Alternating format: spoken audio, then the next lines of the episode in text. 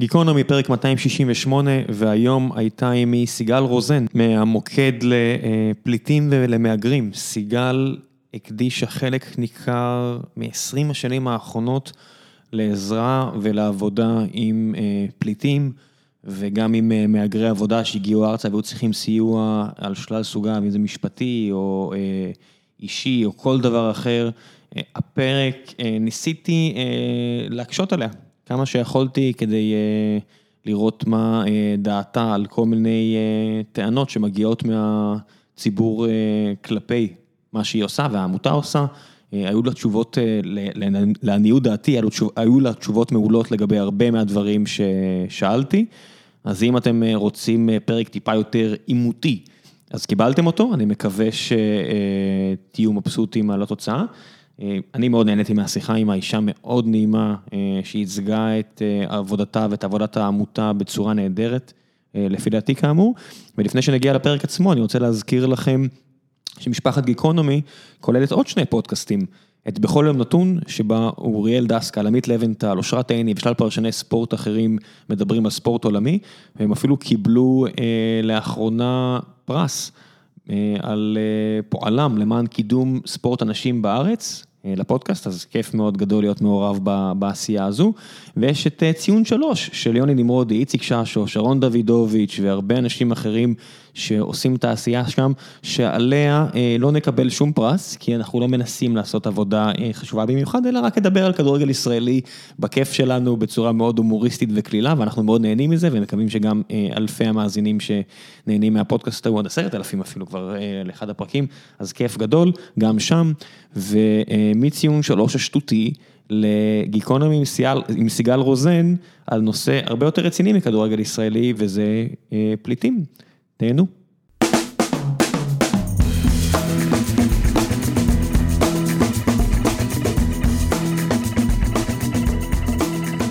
גיקונומי פרק 268, והבוקר, למרות שזה כבר לא בוקר, כי היה לנו פאשלה קצת עם ההקלטה הבוקר, נמצאת עימי סיגל רוזן.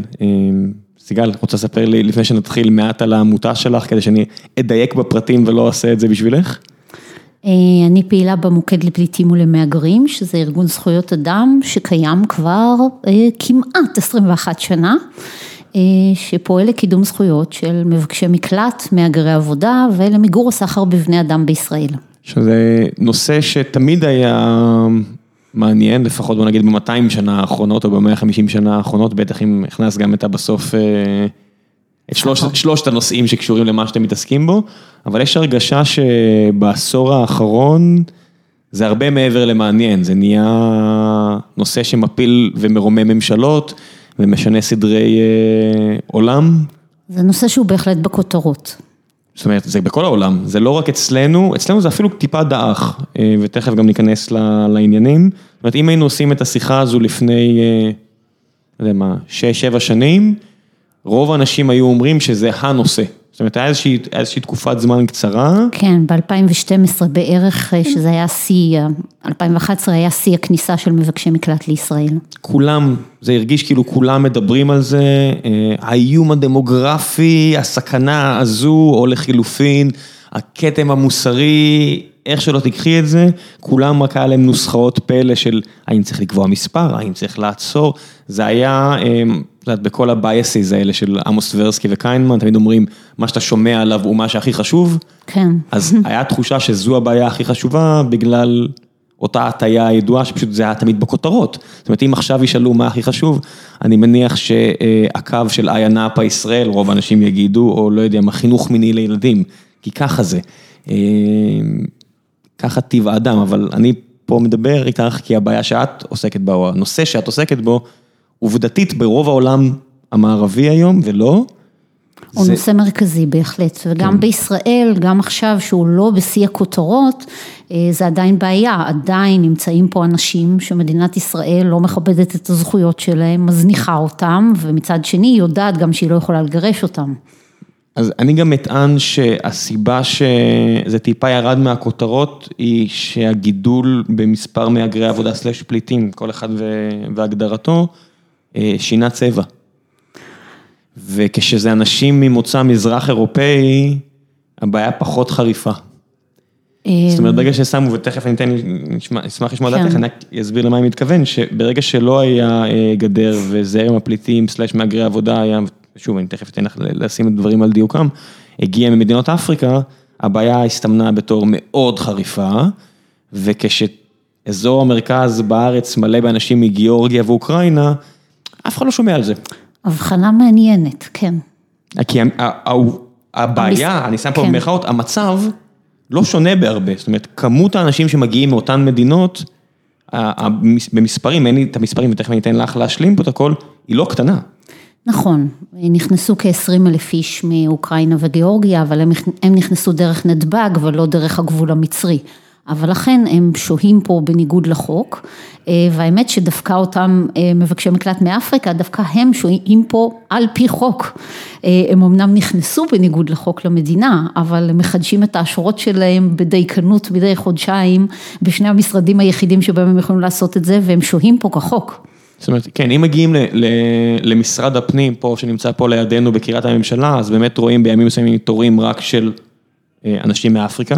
כן, בבני ברק. ואם עוברים בבוקר, שיש לי את המסלול הליכה הקבוע שלי, אז אני רואה ליד השגרירות באוקראינה, בצפון העיר שם, יש ימים שפשוט רואים שם 100 אנשים, משהו כן. כזה, שזה מרגיש לי בדיוק דומה, רק שהם שמה ולא במשרדים של מדינת ישראל. כן, זה מעניין. אני חושבת שכדאי אולי להתחיל בהגדרות. אתה אומר כל הזמן, מבקשי מקלט, סלאש, מהגרי עבודה, כן. זה, לא, זה לא כל כך סלאש, זה לא אותם אנשים, יש אנשים שמגיעים הנה כמהגרי עבודה ויש אנשים שמגיעים הנה כמבקשי מקלט והם לא אותם אנשים.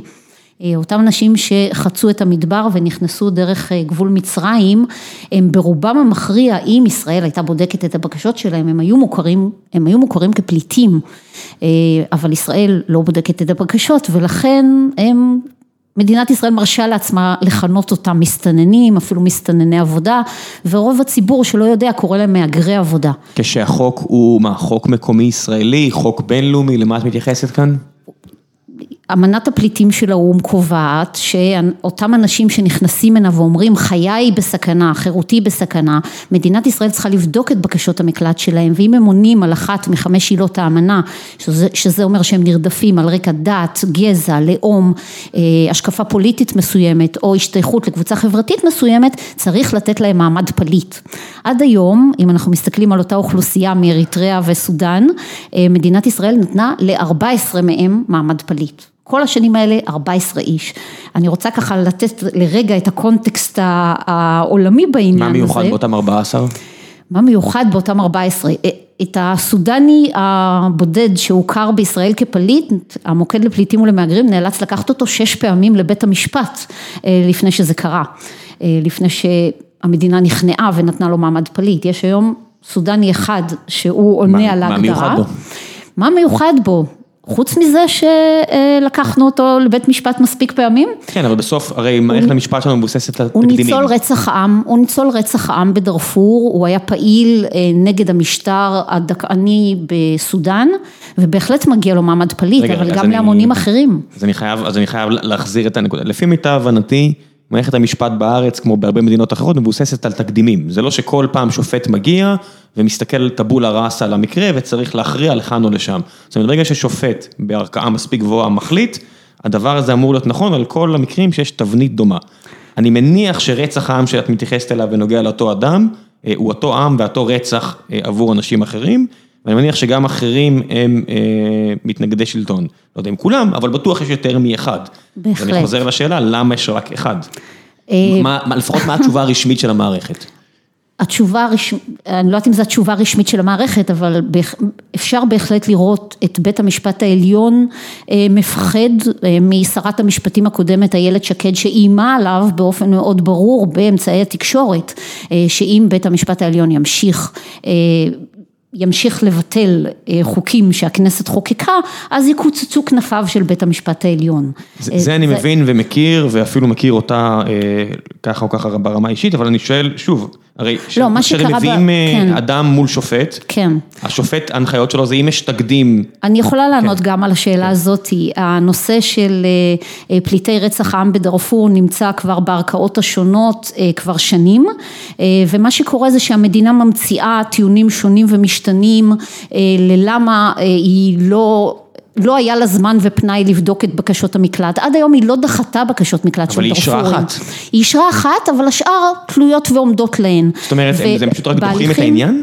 אה, כן, כן, ובהליכים של אותו אה, פליט בודד מדארפור, מוטסם עלי שמו, אה, בהליכים בעניינו, אז תקופה ממושכת טענה המדינה, אנחנו לא יכולים להכריע בבקשת המקלט של מוטסם עלי, כי הוא אחד מאותם המוני דארפורים, אנחנו עכשיו במאמצים לגבש מדיניות כוללת בנוגע לכל הדארפורים, והוא אחד מהם, והאמת שכשהוא קיבל את מעמד הפליט, אז צהלנו מתוך מחשבה שאם הוא אכן אחד מתוך כל אותם דארפורים, עכשיו לא תהיה ברירה למדינה אלא להכיר להכיר בכל אותם ניצולי רצח עם כפליטים, אה, אבל לא, פתאום הוא הפך להיות יחיד ומיוחד, המדינה שכחה את כל מה שהיא אה, כתבה אה, בתגובותיה לבית המשפט. אבל יש פסיקה.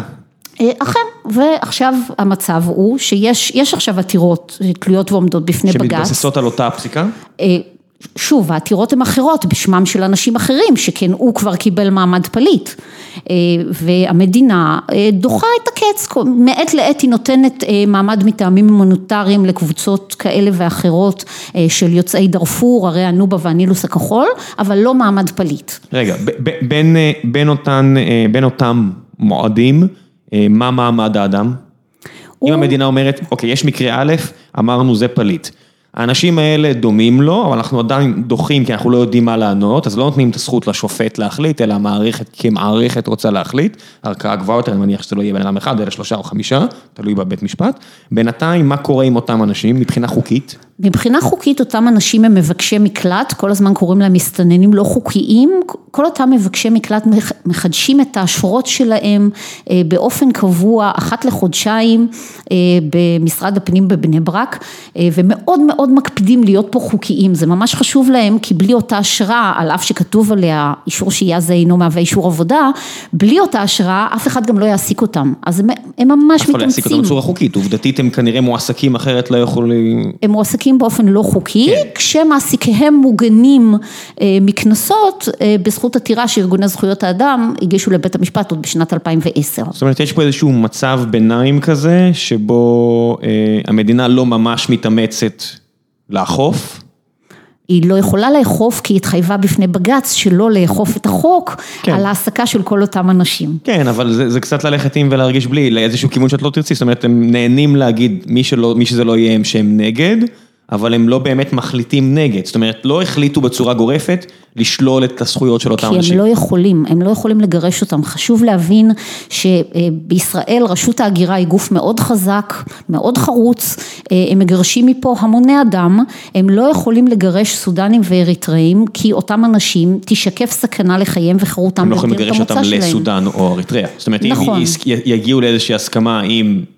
הונגריה, או לא יודע מי, כנראה שלא הונגריה, אבל את יודעת, נניח לשם ההקצנה הונגריה, אה, אז חוקתית, אם היא תחוקק את החוק הזה, תעשה, היא כנראה תעבור על איזה אמנה בינלאומית, אבל זה לא שמדינת ישראל לא עוברת על אמנות בינלאומיות אחרות. כן, ישראל, מדינת ישראל רומסת ברגל גסה מספר לא מבוטל של אמנות אה, מדי יום, אה, אבל אה, גם כדי להוציא אנשים למדינה שלישית, אז יש הנחיות אה, שקובעות איך לעשות את זה. מדינת ישראל טענה אה, עד לפני שנה שיש לה הסכמה עם שתי מדינות שלישיות סודיות שאנחנו יודעים שהן רואנדה ואוגנדה, אה, שמוכנות לקבל לקבל את אותם מבקשי מקלט אה, ולתת להם אה, אופק שהייה בטוח.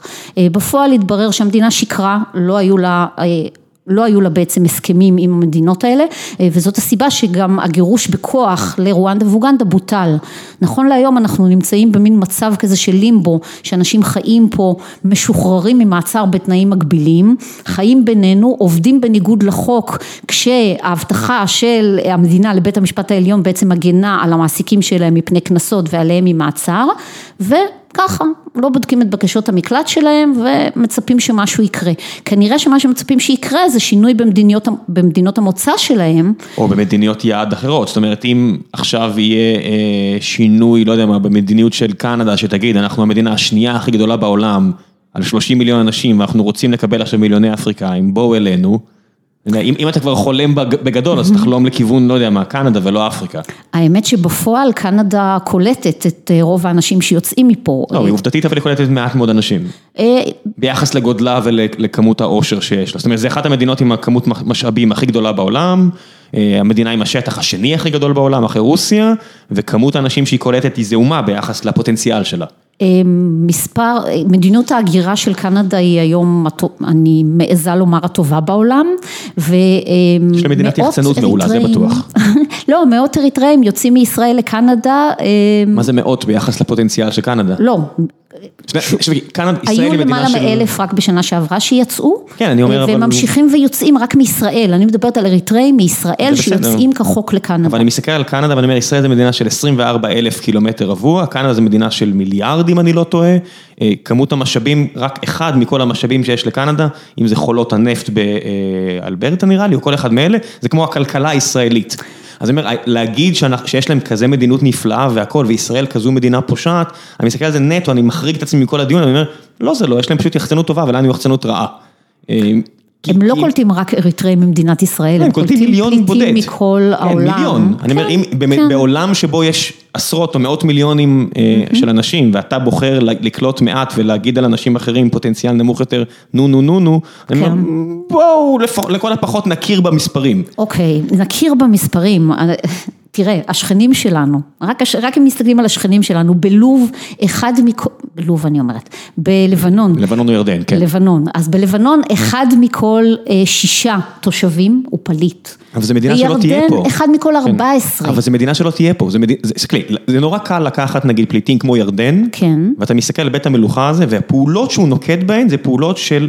מסתכלים חמש שנים קדימה, עשר שנים קדימה, זה הרי זה מדינה פיקטיבית, ירדן. המוסדות שלה פיקטיביים, יש יש בה כוחות צבא זרים שרצים בכל מקום, השלטון מחזיק את ה... את, את, את הסמכות שלו נטו על כוח, זאת אומרת, היו להם בעבר אה, אינסידנטים כאלה ואחרים שבהם עשרות אלפי אנשים נעלמו מפני כדור הארץ, כמו כל הפלסטינאים שמתו פה בארץ. נותנים הגנה. הכלכלה שלהם לא קיימת, אני מסתכל, הם, הם נסמכים, הרי אם אין כוחות צבא אה, אמריקאים בגבול כזה או אחר, המדינה הייתה נשטפת. הם נסמכים עלינו שנגן עליהם מכל מיני דברים אחרים ונביא להם מים והכל, ואנחנו עושים את זה מסיבות פוליטיות כאלה ואחרות, אבל להגיד, הנה תסתכלו עליהם, אני אומר, זה נחמד, גם אנחנו יכולים, אני מניח, אם נתחייב לעשות רק חמש, עשר שנים. אני הייתי רוצה לחשוב מאה שנה קדימה. זאת אומרת, איך, מה ירדן עושה כדי להבטיח לאזרחים שלה מציאות עוד מאה שנה? היא לא עושה. עובדתית, הם, הם גם לבנון. זאת אומרת, לבנון, שאתה מכניס אנשים פנימה, ואנחנו רואים היום בביירות מקהלות של פלסטינאים נגיד. אני לא נתתי, אני לא נתתי את לבנון ואת ירדן כדוגמה למדינות שה, שהפליטים חיים שם חיים טובים. לא, אני אומר, עזבי לא, אותם, לא. האזרחים. נכון, ש... האזרחים, אתה צודק. הממשל הירדני והלבנוני הפקיר לגמרי את אזרחיו ואמר להם, אם תסתכל, אם תסתכלי על המעשים שלהם, גם אם אני אפתור עכשיו את הבעיה, כי אני אכניס אנשים, אין לכם עתיד פה. זאת אומרת, אם אתם אנשים אה, שחפצים בעתיד טוב, זה לא פה. זאת אומרת, שום דבר מה... לאף אחד. אני לא יודעת על מה אתה מסתמך, הרבה מאוד אנשים חיים, חיים בירדן ומרוצים מהחיים שם. זה מדינה סופר ענייה. אני מסכימה איתך, החיים, רמת החיים שם הרבה יותר נמוכה. זאת אומרת, אנחנו לא היינו מוכנים לסבול את זה, אז למה להגיד אה, שהם כן צריכים? אנחנו לא אומרים שהם צריכים לסבול את זה, אני רק... אז אני לא רוצה לשבח את השלטון שלהם בשום צורה. רציתי לתת את הקונטקסט האזורי לעניין הזה כן. של הפליטים, כי, ב, כי בעוד שכל אותן מדינות שהן הרבה יותר עניות מאיתנו, ואני מסכימה איתך כן. שרמת החיים שם הרבה יותר נמוכה, ועדיין הם קולטים מספר מאוד מאוד גדול של פליטים, בישראל אם היינו קולטים את כל אותם 30 אלף אריתראים וסודנים שנמצאים פה היום, אז אחד מכל 300 תושבים היה פליט. אז הנה השאלה, על מה עושים? אבל אנחנו לא קולטים אותם. אז, אז השאלה היא על מה עושים אופטימיזציה. אם אנחנו מוכנים לקחת את הסיכון שנהיה מדינה כמו לבנון, שבה הפליטים יביאו אותה, הרי הבעיות של לבנון היום, אה, הרבה מהן mm-hmm. מבוססות על העובדה שיש שם כמויות עצומות של פלסטינאים שהגיעו כפליטים מפה. הם הסכימו, לקחו אותם, והגיע מצב שזה לא מדינה ברת... אה, לבנון עשתה את הטעות שמדינת ישראל עושה, וזה לא קולטת את אותם אנשים ולא משלבת אותם. אני פה אה, הבאתי לך את המדריך כן. לקליטה ושילוב למבקשי מקלט, אה, שזה אחד הדברים שאנחנו מנסים לקדם. כל זמן שהאנשים האלה פה ולא ניתן, לא ניתן לגרש אותם. כן. פשוט כי לא נידרדר לשפל המוסרי הזה, אני כבר לא מדברת על העניין החוקי, אה, אז צריך לקלוט אותם בצורה סבירה, לאפשר להם חיים סבירים, כאלה שלא יידרדרו את החיים של האוכלוסייה הישראלית סביבם. ובגלל זה אני אומרת... באיזה מספרים זה אפשרי לפי דעתך? הרי יש לנו דוגמה אחת, כן. אה, שהיא ארצות הברית, mm-hmm. למדינת הגירה מדהימה, mm-hmm. שהיא המדינה המובילה היום בעולם ברוב המוחלט של התחומים, או הרבה תחומים, אה, ואני רואה למשל שזה עובד. מצד שני, אני רואה למשל בסקנדינביה, שמשתמשים בה כדוגמה מעולה, כן. ואני אומר, האתגרים שיש היום בשוודיה הם עצומים, וזה על מספרים יחסית קטנים. שוודיה מדינה בגודל שלנו, והיא קלטה 250 אלף פליטים, היא הכירה בהם, נתנה כן. להם הגנה. אנחנו נתנו לסודני אחד ולשלושה עשר אריתראים, אה, באמת, כאילו... אבל לא, ה... זה, זה המעמד החוקי, בפועל... בפועל יש פה שלושים אלף, נכון. כן. עכשיו הגבול שלנו סגור, רשויות ההגירה מכל העולם מגיעות אלינו ללמוד איך עשינו את זה. מאז סוף 2016 לא נכנס הנה ולו מבקש מקלט אחד דרך הגבול המצרי. אה, זאת אומרת, אנחנו מדברים פה על קבוצה סגורה של 30 אלף איש, וגם אם לוקחים בחשבון... אני אציין אבל שרק, כן, כי אנשים יתקנו אותנו, אז אני אעשה את זה אה, בלייב, כן. ששוודיה גדולה מישראל פי 30. בגודל, לא באוכלוסייה. נכון, אני הסתכלתי באוכלוסייה. לא, מבחינת אוכלוסייה וכלכלה, כן. שוודיה מדינה עשירה מישראל פי כמה, אין, אין, אין להשוות, ומבחינת גודל אין להשוות. אז נכון, אבל אוכלוסייה. זאת אומרת, הפוטנציאל האנושי של שוודי ביחס לכמות השטח שיש לו, ושטח קטן אנחנו יודעים שהוא, שטח קטן, הרבה אנשים, זה מקור לצרות, אני, אני מסתמך על הכתבות נגיד של איתי אנגל, שאומר שמה שקרה ברואנדה, זה לא טוצי והוטו, זה נגמר המקום ואנשים אין להם יותר שטח מחיה והלחץ שזה יצר הוביל למה שזה הוביל. זאת אומרת, זה אחד הדברים שהכי שינו את השקפת עולמי ואני מסתכל על מקום כמו שוודיה, או לפחות מדבר עם העובדים הסקנדינביים שלנו ואני, את יודעת, המחשבה שיש לך לאיפה ללכת והמרחבים הגדולים ומעט אנשים יוצרת פחות לחץ ואני רואה את מדינה כמו ישראל עם אפס מרחבים בפועל.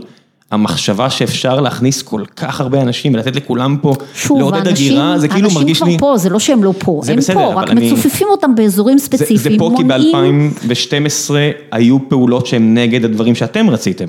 מה זה נגד הדברים שאנחנו רצינו? אה, שוב... לשים חומה ולהגיד להם אל תגיעו לכאן, mm-hmm. זה משהו שאתם נגיד נגד.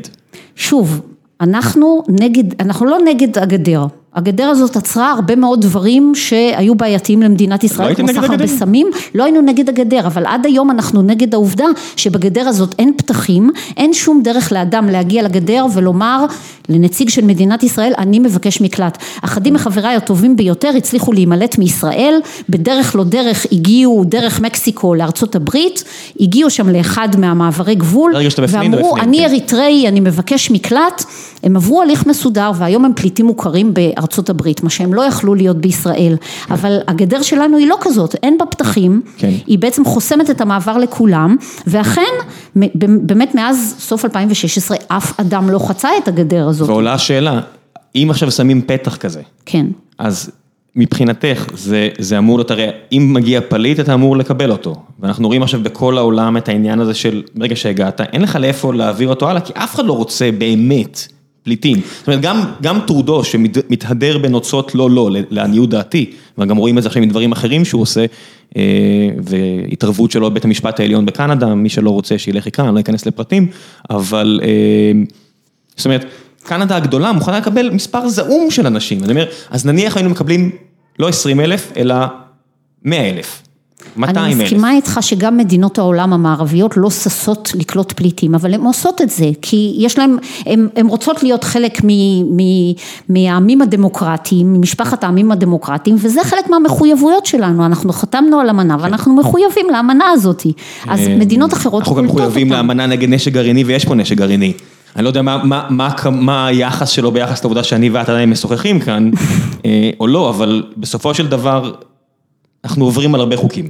אנחנו אכן עוברים הרבה חוקים, אבל על, ה, על אמנת הפליטים שהיא לא חוק במדינת ישראל וגם זה אחד העבירות בעצם, כי בעצם זה שאישררנו את האמנה היינו אמורים לחוקק חוק שמתאים לה ואין כזה חוק. כן. אה, אבל אה, את החוק הזה אנחנו מפרים ברגל גסה ביותר וזה מביש במיוחד לא רק בגלל הפן החוקי אלא גם בגלל הפן המוסרי. אנחנו רובנו כאן בגלל שמדינת ישראל הוקמה למען הפליטים, הפליטים מאירופה, פליטי השואה. רובנו כאן, כולנו. כן, אפשר לא, לא, חלק היו פה גם קודם. מה זה היו כאן קודם? זה היו כאן 30 שנה קודם, כי הבריטים... בוא נגיד שאבות אבותיי היו פה קודם, אבל... אפשר, את יודעת, משפחה של אשתי, חמש דורות, בסדר, זה לא בדיוק... כן. לא, זה מה שאני אומרת, אז זה מה שאני אומרת, הזיכרון שלנו נורא נורא קצר, זאת אחת הבעיות שלנו, יש לנו זיכרון נורא קצר, אנחנו מעזים היום לגרש אנשים שממש לפני לא הרבה זמן דרשנו שמדינת ישראל, כאילו, דרשה שיקבלו אותם פה, והעם היהודי דרש ולא היה לנו מדינה, והנה עכשיו יש לנו מדינה וככה אנחנו מתעמרים בפליטים שמתדפקים בשעריה. אבל אף פעם לא הייתה דרישה אוניברסלית, את אומרת, הדרישה היא... הייתה האוניברסיטאית אבסטרקטית, אבל היא לא, אנשים דרשו תנו ליהודים. זאת אומרת, הדרישה אף פעם לא הייתה לצדק אוניברסלי, לפי מיטב הבנתי, הדרישה הייתה תנו ליהודים מקום. אוקיי. זאת אומרת, אנשים נלחמו ועשו אופטימיזציה על פתרון ליהודים, ולא פתרון, אני מסתכל, לא, אפילו הכתבים של... לא, אתה צודק, אתה צודק, אבל הלקח פה הוא לקח אוניברסלי, ובעקבות, בעקבות לקחי השואה, בעצם נוסחה אותה אמנת הפליטים, שמדינת ישראל הצעירה מיהרה מהר מהר לחתום עליה, והייתה מהמנסחות שלה. בן אדם יכול לטעון שאולי אחד מלקחי השואה זה העובדה שאינטגרציה לא עובדת, אני רואה למשל את ה... ואני עכשיו משחק פה את פרקליט השטן, ואני רואה את ה... מה קורה, ונדון על מקומות שזה כן עכשיו משתפר, כמו יוון למשל, אבל אני מסתכל על, על מה שקורה באיטליה, ובארצות הברית, ובכל מיני מקומות כאלה, כשאינטגרציה גדולה מדי מובילה לחוסר סדר חברתי פוליטי, אז אני לא יודע, אני מסתכל למשל על מדינות שבהן יש פחות, יש יותר הומוגניה, ויש להם פחות צרות מהבחינה הזו, אז השאלה מה זה אומר עובד, מה זה אומר, יש הרבה דברים ש... אני אומר, על מה עושים אופטימיזציה, אם עושים אופטימיזציה על מוסר אוניברסלי, למי אתה דואג? לאזרחים שלך או לאזרחים של מדינה אחרת? אין ספק שצריך, אין ספק שצריך לדאוג לאזרחי מדינת ישראל, וחלק מקליטה נכונה של מבקשי המקלט שהגיעו הנה ואין מחלוקת על כך שלא ניתן לגרש אותם, כדי לדאוג לאזרחים שלנו, אנחנו צריכים לשלב אותם כמו שצריך, לפחות לתקופת הזמן שהם נמצאים פה. אז הנה עולה השאלה, זה מה שפתחנו איתו, אני אומר, מצד אחד באמת יש עוינות רבה כלפי אנשים מאפריקה, מצד שני יש גם דרישה כלכלית, כמו בהרבה מדינות אחרות, למהגרי עבודה. זאת אומרת, אנחנו כן מביאים לפה פיליפינים ואוקראינים וגיאורגים וסינים, ומה שאת לא רוצה, כדי לעבוד פה. אתה צודק, ובאמת... ומצד שני, יש אנשים אולי חזקים יותר, אולי חזקים פחות פיזית, אני לא אכנס פה לענייני גזענות, כי זה מיותר ומטופש, אבל, וזה באמת לא נכון, עובדתית, את יודעת. זה לא עובד ככה, אבל יש פה אנשים שרוצים לעבוד והם פה ולא נותנים להם. זאת אומרת, אני אטען שלפחות מהצד שלי, הטיעון שמחזיק לי זה פחות הטיעון על המוסר האוניברסלי ועל כך שיש פה בעיה שאפשר לפתור. בהחלט אפשר לפתור. אפשר לפתור אותה על צרכים. בהחלט, יש מדינות מערביות שקולטות מהגרי עבודה בהגדרה, משום שהם זקוקים לאותו כוח אדם לעבודות מסוימות. ואני כוללת בקבוצה הזאת גם את קנדה, גם ארצות הברית, גם באירופה יש מדינות כאלה, אבל בישראל יש איזה מין אנומליה כזאת, שמצד אחד אנחנו לא רוצים שיהיו פה לא יהודים, מצד שני אנחנו מביאים כל הזמן לא יהודים לעבודות שאנחנו רוצים שהם יבצעו פה. לא רק מביאים, אנחנו גם מעלימים עין קולקטיבית, זה לא רק הממסד, אני אומר שוב, יש פה עשרות, אתה מסתובב בתל אביב, יש עשרות אלפי מהגרי עבודה מזרח אירופאים, הם פה. הם פה, זה נראה כאילו זה לא מטריד אף אחד אפילו. לא, לא, אני רוצה לומר משהו לזכותה של רשות ההגירה, הם מתאמצים להוציא את כל אותם 20 אלף אוקראינים וגיאורגים. זה לא נמצא בתשומת לב הציבורית. הציבור לא רואה אותם, הציבור לא רואה אותם, בדיוק, הוא לא מזהה אותם. נכון, בדיוק, כי הם נראים כמו כולנו. נראה כמו מישהו מזרח אירופאי, כן. רשות ההגירה אבל עוצרת ומגרשת אותם באותו מרץ שבו היא עוצרת ומגרשת אפריקאים, לא זה הנושא. העניין הוא שמדינת ישראל יוזמת את ההבאה, יש היום 100 אלף מהגרי עבודה עם אשרות בישראל, שמדינת ישראל יוזמת את ההבאה של האנשים האלה לפה כל הזמן, יוזמת ומגרשת, יוזמת ומגרשת. בזמן שאת עובדת עם אנשים שרק אומרים תנו לנו לעבוד. מה זה תנו לנו לעבוד? האנשים האלה לא באו הנה, אני מדברת עכשיו על מבקשי המקלט, אותם אנשים שנרדפים במדינות המוצא שלהם, הם רוצים, הם אומרים תנו לנו לעבוד פשוט כי הם לא באו הנה לעבוד. לא, אבל בסדר, אבל הם כרגע כאן וכרגע יש איזשהו מצב בדיוק, הם לא מקבלים כלום ממדינת ישראל, הם לא מקבלים שום זכויות סוציאליות. גם זה לא, אני לא יכול לקבל את זה כמו שאת אומרת, כי האנשים האלה בסופו של דבר ישראל תגיע לבית חולים, יטפלו בך. יש לי הרבה אנשים שאני מכיר. אם אתה במצב מסכן חיים. לא, לא, לא. כן, בהחלט. בהרבה מצבים, אתה מגיע לבית חולים, זאת אומרת, גם זוגתי, אני לא אציין פה יותר מדי פרטים עכשיו, אבל היה מישהו בחייה שהוא עם אשרה כזו או אחרת בעייתית, והוא פשוט לא הרגיש טוב. והיא לקחה אותו לבית חולים, והוא קיבל טיפול. וזה טיפול שמגיע מכספי המיסים הישראלי. אז אתה רוצה להגיד, פחות מקבלים, אני מקבל. אבל, וישב פה סגן ראש העיריית תל אביב, או כמה מהם אפילו ישבו פה, וגם ברמה המוניציפלית, הם מקבלים הרבה מאוד. להגיד שהם לא מקבלים באופן גורם, הם לא מקבלים זכויות סוציאליים. פחות. סוציאליות. זכויות סוציאליות מבחינתי זה גם בריאות, ויש... שוב, הם מקבלים רק במקרה חירום. שוב, כשקולטים אותם לבתי כן, חולים. הגדרה של מקרה חירום היא גם אה, פלואידית מאוד. לא, לא, לא, היא מאוד מדויקת ההגדרה הזאת, אבל זה, זה לא הנושא, כי אם אותם אנשים אה, היו מבוטחים באותו ביטוח בריאות שאני מבוטחת בו, והם ברובם אנשים צעירים בריאים, הרי הם חצו מדבריות, כן, הם הלכו ברגל אה, כל כך הרבה קילומטרים. כן. אה, אם מדינת ישראל הייתה מבטחת אותם, אז היא הייתה מרוויחה את אותו רווח עצום שעושות חברות הביטוח הפרטיות, שהיום המעסיקים שלהם מחויבים לבטח אותם באותן חברות ביטוח פרטיות.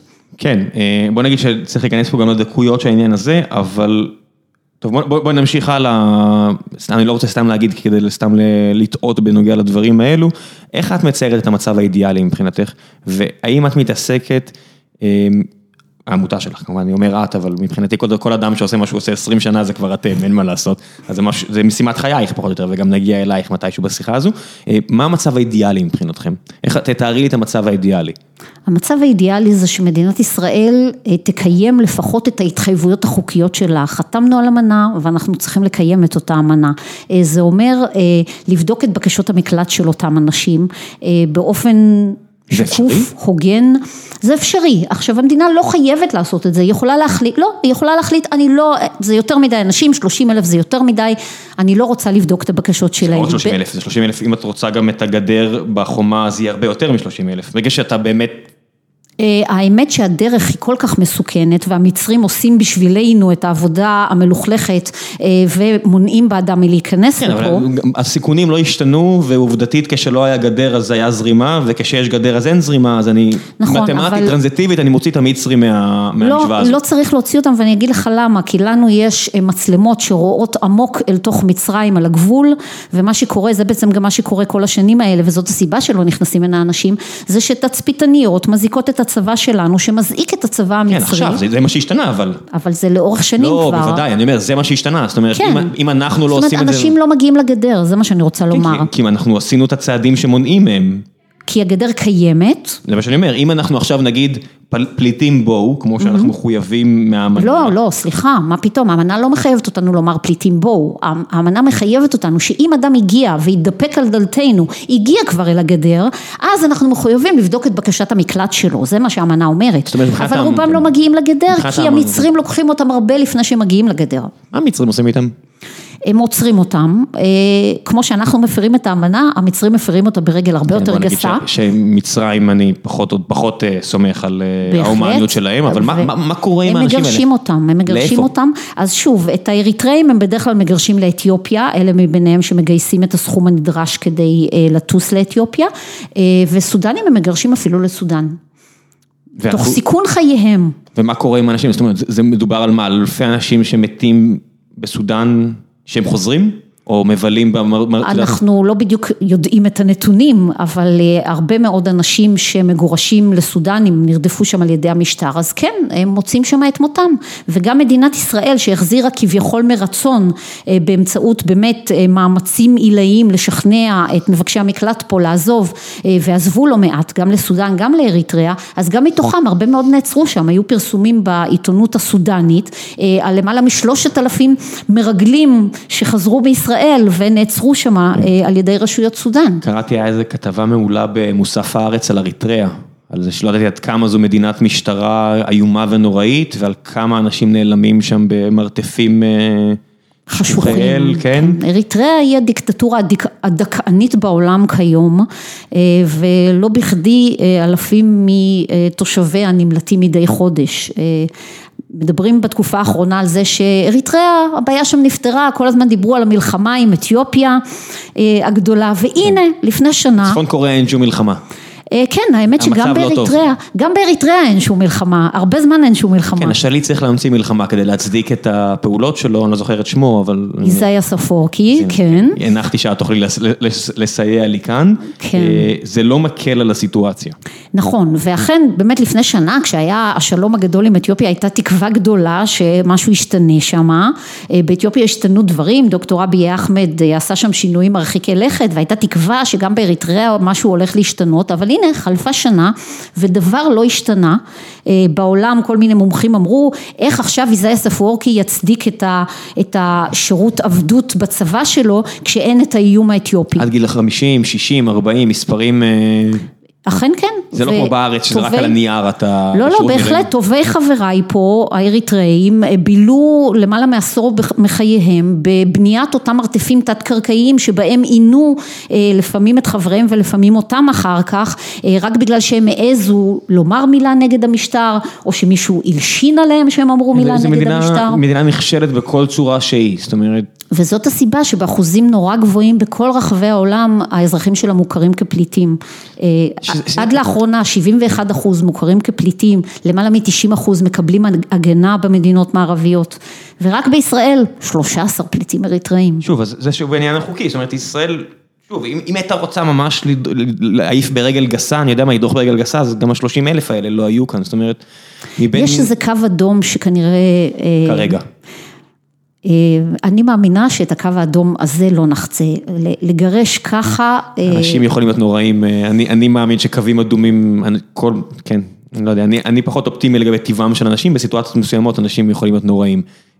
אני עושה מה שאני לא עושה כבר עשרים שנה, בגלל שאני מאמינה, אני אופטימית. לא, אני, שלא יתאמר שאני פסימי, אני אומר, יש את האפשרות הזו, אני לא הייתי מחריג שום דבר. ובגלל זה אנחנו ממשיכים לפעול במרץ, כדי שזה לא יקרה.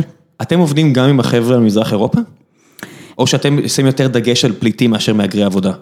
שוב, אנחנו מסייעים לקדם זכויות של מהגרי עבודה ושל פליטים שמבחינתנו זה לא אותם אנשים. לא, אני אומר, אדם יכול להיות או מהגר עבודה או פליט. ואת עובדת עם שניהם? בהחלט, אנחנו לא עושים הבחנה גזעית בשום צורה, אנחנו לא גזענים. אנחנו עובדים פחות עם האוכלוסייה מאוקראינה ומגיאורגיה, באמת משום שרובם המכריע הגיעו הנה כמהגרי עבודה. וזה לא משהו ש... זאת אומרת, אני מסתכל על זה במובן של צדק ומוסר, אני מסתכל על אוקראינה, מדינה שאין לה שליט דיקטטורי, אבל יש לידה מדינה נוראית שמתעללת בה. אכן. להרבה אנשים שם, הם חיים בעוני מזעזע, בטח במדינות אחרות, גם גיאורגיה סבלה מאותו שליט. שוב, אם אותם אנשים היו מגיעים לישראל כמהגרי עבודה, אז היינו עושים כל מה שאפשר כדי, לא, כמהגרי עבודה, היינו עושים כל מה שאפשר כדי לשמור על זכויותיהם כמהגרי עבודה. הבעיה היא שמרבית האוקראינים נכנסים לישראל כתיירים, ואז מבקשים מקלט. לרובם המכריע לא מגיע מקלט על פי האמנה. זאת אומרת, העובדה שהמצב באוקראינה מאוד מאוד קשה, היא מצערת מאוד ובאמת ליבי איתם, אבל לא מגיע להם, לרובם לא מגיע מעמד פליט על פי האמנה. בהחלט ייתכן שיש גם אוקראינים שנרדפים באופן אישי, ואז כן, צריך לבדוק את בקשות המקלט שלהם ולהכיר בהם כפליטים. זה אפשרי בכמויות כאלה? זאת אומרת, ישראל מסוגלת בירוקרטית, מערכת המשפט של ישראל כל כך פקוקה, כל כך איטית ומסורבלת, איך בכלל זה אמור להתבצע? זאת אומרת, גם אם עכשיו מגיע לפה שר משפטים אולטרה ליברל, מה, מה אמור לקרות? איך זה בכלל אמור להתבצע? אז שוב, הם... אנשים שמגיעים ממדינות שאחוזי הפליטים המוכרים בהם בכל העולם הוא כל כך גבוה, פתוחה הדרך בפני המדינה לומר, כבד עליי למיין את כל אותם אנשים ולבדוק את כל בקשות המקלט שלהם, שזה באמת הליך מאוד ארוך ומייגע. אז אפשר לומר, אם כל כך הרבה מהאריתראים באמת מגיע להם מעמד פליט, אז אפשר להכיר בכל אוכלוסיית האריתראים. בצורה כן? גורפת ולחסוך את זה. אבל שוב, זה לא שזה מה שאני מייעצת למדינה לעשות, אני אומרת, זאת אופציה, כן? כי באמת רוב רובם בסופו של דבר יוכרו כפליטים, אם יבדקו את בקשות המקלט שלהם. הם אופטימיים? אנשים שאת מדברת איתם אופטימיים? מה זה מדברת? חברים שלך, אנשים שאת איתם, בעסק הזה כל כך הרבה זמן, אנשים אופטימיים? הלך הרוח אופטימי? יש ביניהם אופטימיים, אני מודה שהאופטימיים הם מעטים. לא ביחס למדינה, לא ביחס למדינת ישראל, שאני לא יודע מה יהיה עימה. באופן מפתיע. אבל ביחס למדינה שהם מכירים, שלהם.